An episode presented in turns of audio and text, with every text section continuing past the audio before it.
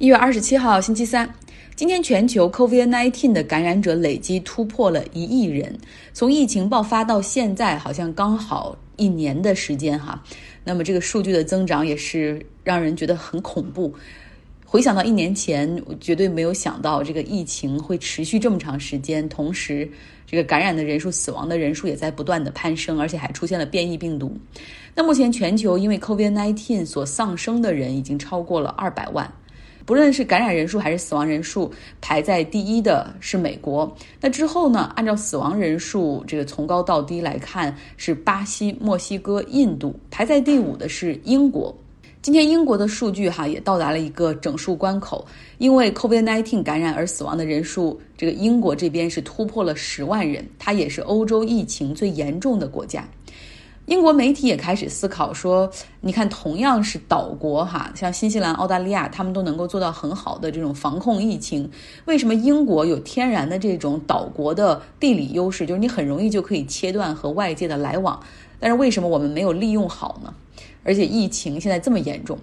原因有大概4个吧。首先呢，这个 Boris Johnson 他的政府比欧洲其他国家的政府更晚的推出了居家隔离的政令。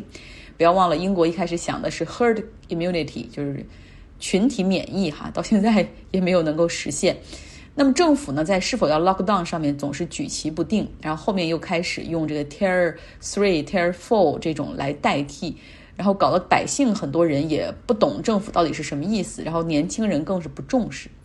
第二点呢，就是英国人口的身体状况在疫情中 也暴露出来了。因为疫情呢，对这种有长期慢性病的人来说，这个风险更大。那英国有 28% 的成年人是患有糖尿病，所以说当疫情遇到了这些可能免疫系统比较弱的人，那更是肆虐。第三呢，就是英国人口也是集中在像伦敦这样的大城市带，人口密集度比较高，乘坐公共交通工具的人也比较多，然后这样呢，就给病毒传播提供了土壤。第4就是英国呢是世界上重要的航空枢纽，他们也一直把自己认为一个全球的这种 global hub， 国际航旅四通八达，不论是到美国、南美还是南非的航班到亚洲，就是很长时间以来英国一直都没有禁止导致很多输入性的感染出现。接下来说说资本市场。有句老话叫做乱拳打死老师傅，这就是美国资本市场上散户对于机构空头在 GameStop 这只股票上的形象诠释。昨天给大家讲了这只股票以及做空的一些机制那昨天讲的时候它的价格是76美元，而今天它现在此时此刻的价格是223美元。在今天这个交易日内呢，它涨了 90%， 收盘之后的这个电子盘交易阶段又涨了 50% 多。原因是像马斯克这样的互联网顶流也喊了一句，就是加油涨吧。那么 GameStop 就涨了。最惨的呢是一家老牌的对冲基金叫 Melvin， 他此前也是刚刚接受了城堡和 Point72 这个2个对冲基金的注资他最近的多个这种空头组合都被干得很惨。那么今天这一波大涨，不知道他是否又接到了追加保证金的电话。同样呢，被散户盯上的股票还有黑莓，就是那个手机公司。对，被论坛上的散户大牛发布的策略吸引之后，也有很多散户去买入黑莓的股票，也希望能一起来扎空头逼空。它的股价呢，从年初的6块5毛7到现在涨了差不多快3倍了，就是已经涨到了19美元左右。很多的散户就是说抱着只活一次叫 YOLO， You only live once。然后连家人的这种积蓄也都压上了，就希望能够自行车进去，然后宝马车出来。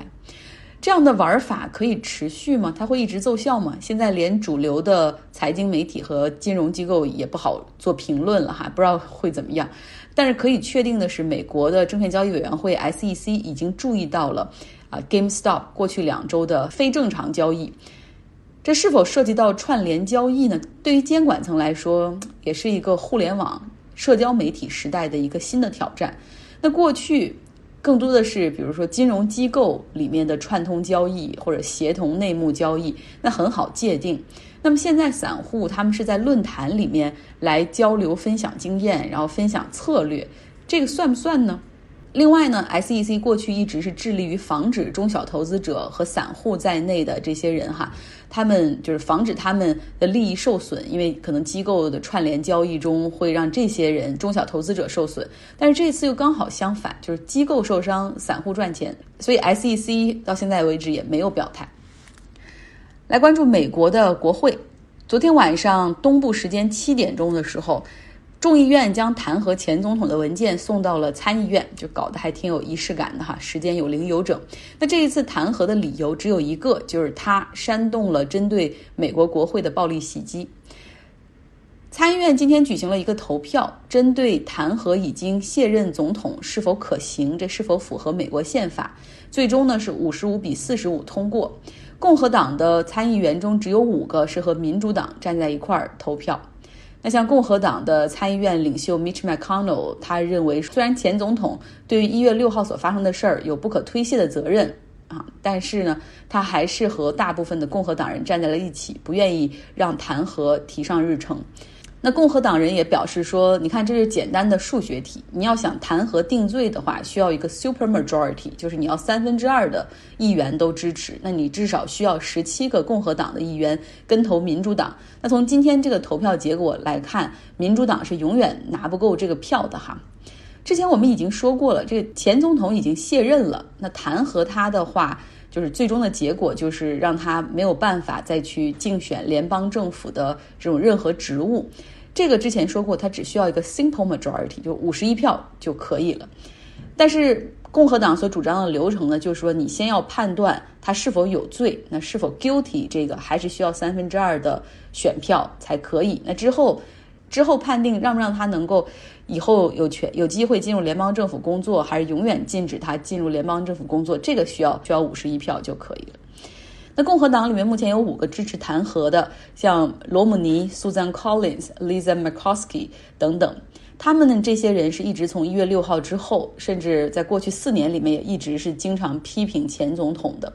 那还有一部分共和党人，他们虽然在1月6号之后也批评前总统啊，像这个 Lindsey Graham、Mitch McConnell， 但他们的主张就是，过去的事儿就让它过去吧，我们是时候翻篇向前看。拜登，你不是要团结所有美国人吗？那你现在搞这个弹劾啊，翻旧黄历，只会让事情变得更糟。就希望不要再追究过去的事儿了，但是你这一点责任不承担嘛，也好像说不过去。那还有一批就是前总统的铁粉，死活不认哈。还说这前总统就是自林肯之后最伟大的美国总统等等。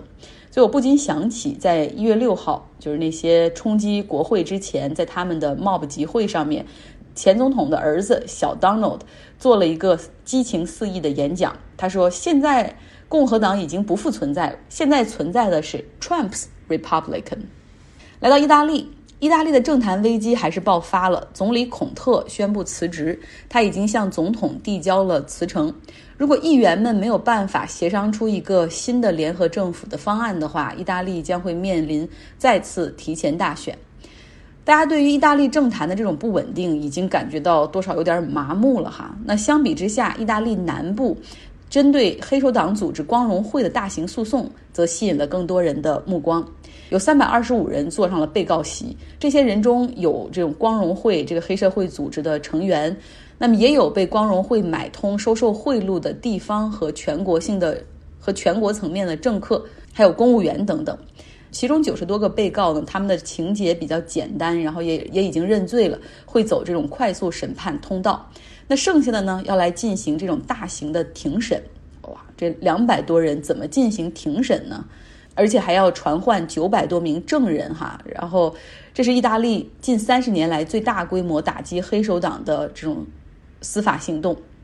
大概有600多名的律师和检察官也参与到这个案件之中。我有现场庭审的照片哈，大家可以来到微信公号张浩同学上来看一下。因为 COVID-19 的疫情，这个庭审被放到了一个可以容纳1000人的巨大的一个 court room 来举行，每一个桌上都有麦克风，然后一个区域会有一个大的这种屏幕哈，然后吊在上面，大家可以看到这个屏幕上会投影出有50个不同的这种小窗口，这50个是没有能够来到这个现场的，然后他们是在远程通过视频来接入。之前也讲过光荣会，如果大家还记得的话，他们实际上是在80年代意大利严厉打击黑手党之后，就趁着这些传统老牌家族被击垮，他们开始发展壮大。最开始就是干点小偷小摸收保护费啊，后来进入到拆迁、平整土地、工程承包领域。那现在呢，他们则掌控着整个欧洲的毒品进口。主要负责调查光荣会的检察官是格莱特里，他和3000多名警察进行了长期的调查和追踪，包括在保加利亚、德国、意大利、瑞士都进行过追捕。最终呢，他们是捣毁了整个光荣会这个帮派的这种老大家族 Marcuso 这个家族，包括这个帮派的老大Luigi Marcuso 他也被捕了。这个家族已经深入渗透到了意大利南部的政治和经济之中，他们掌握着这个南方的这个卡利布里亚这个地区重要的港口，同时呢还和南美和以及美国的黑帮有密切的往来。为了能够将贩毒的赃款洗白，他们在意大利乃至整个欧洲还投资了不少的合法生意，像旅游业、酒店业、餐馆、药店、二手车交易、洗车行啊、洗衣店等等。所以说相信这个案件的审理将会旷日持久，但一定会很有效把这个毒瘤从意大利南部这个彻底的挖去。昨天有朋友留言说能不能科普一下新能源领域，好啊，我就给大家讲一下这个风能吧，尤其讲一讲风电行业最重要的就是那个风机，希望你感兴趣。风能呢，它不是直接转化成电能，就是都是通过机械能就是风来带动齿轮的转动形成机械能，然后转换成电能。那重要的就是被风带动的这个东西，直接带动的东西是风机。不论是海上风电还是陆上风电的这个风机发电的这个风机，大家看到都是3个叶片来组成。如果我们回头想就是想到当年堂吉诃德，然后看到这种荷兰的那种风车，那个年代的风车，它用来有的时候用来泵水有的时候用来磨墨呀等等，它也是对风能的一个转换。其中呢，有的风车是6个叶片，有的是8个叶片，甚至有的更多那问题就来了，为什么现在所有的风机都是3个叶片呢？当然也有2个，非常非常的少。那为什么不是2个叶片，或者不是4个叶片，或者5个叶片？我就来科普一下这个冷知识，真的很冷。从受力的角度来说，越多叶片它受力越大，但是你从成本的角度上来说，你这个叶片越多成本越贵现在目前市面上最大的风机，它的这个叶片的直径转动起来画出的这个圆的直径大概是164米，然后它比大家能够看到的这个伦敦的那个伦敦眼摩天轮还要大还要高。它的这个每一根叶片大概重33吨左右。如果说叶片多了的话，比如4到5个，那意味着成本就要更多，那就是纯钢材的价格。又因为比较重的话，那你整个这个塔筒的重量那也要更大。在早期的时候做研发，这些研发人员就比较了2根叶片、3根叶片和4根叶片的它们的成本和效率。后来就发现这个4根叶片都很难收回成本，然后这个市场的就这种价格太高，业主很难买单。那好了，既然叶片越少越好，那为什么不做2个叶片呢？2个叶片其实它会带来更大的风阻这个是涉及到 hydrodynamic， 我就不是很懂就是只能告诉你结果，就是它有更大的风阻。在成本上省下来那一根叶片的钱，又在发电效率上被找了回来。当然还有更重要的一个问题，就是实际上它如果是2个叶片的话，转速比3个叶片要快，差不多22.5%。讲到这儿，大家说你别讲了，停！你不是希望风来带动齿轮发电，那不是叶片转得越快发电越多吗？难道你不希望转得快吗？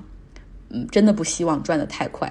风机的叶片转速高的话，缺点非常的明显。首先就是它的噪音会很大，你想这个风吹过物体的时候，它会有那种呼啸而过的声音。叶片在风中那么高的地方，它旋转同样有噪音，所以很多人说不愿意住在这种风场的路上风场的附近，因为能听到那个噪音，所以就希望有意的希望去慢转。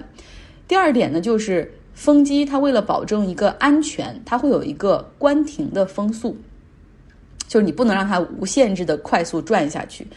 比如说哈，一个风机它到了30米/秒的风速，它识别出来了这个风速已经到了这儿了，它会进入到一个自动关停，就是 shutdown 的一个状态，停止运转。就这时候风不论多大，这个叶片都不转了，否则会非常危险。因为你想，这个风机它如果是这三个叶片如果是不停的这样就随着风速转下去的话，像现在我们外面正在经历这种风暴的天气，那最高的风的时速可以达到80公里/小时，那这样转下去的话，叶片很可能会飞出去，会导致机组炸裂，然后这风塔折断，这损失就太大了。而且呢，转速太快对于风机和塔筒的连接处也提出了更多的转速要求，对整个塔筒的重量也会增加，所以就是不希望转得太快。那我也在微信公号张奥同学上传了风机的 power curve， 就是它的一个电力曲线图吧，就是说发电多少和风速确实有关系。比如说起步风速，就这个风只有到达比如说5米/秒的时候，风机就这个三个叶片才开始转动。那到了30米/秒的时候，它可能就要进入关停了，就是后面风再怎么大它都不能够发电。所以这个时候最大的发电效率可能就在15米/秒到35米/秒之间。我不是做技术的啊，所以相当于是斗胆分享一下我一些粗浅的一些理解哈，希望我知道我们的听众朋友中也是卧虎藏龙，有不同领域的大牛，我希望有朋友愿意在这个平台上更多分享自己的知识。好了，今天的节目就是这样，感谢大家的收听，我们周四见。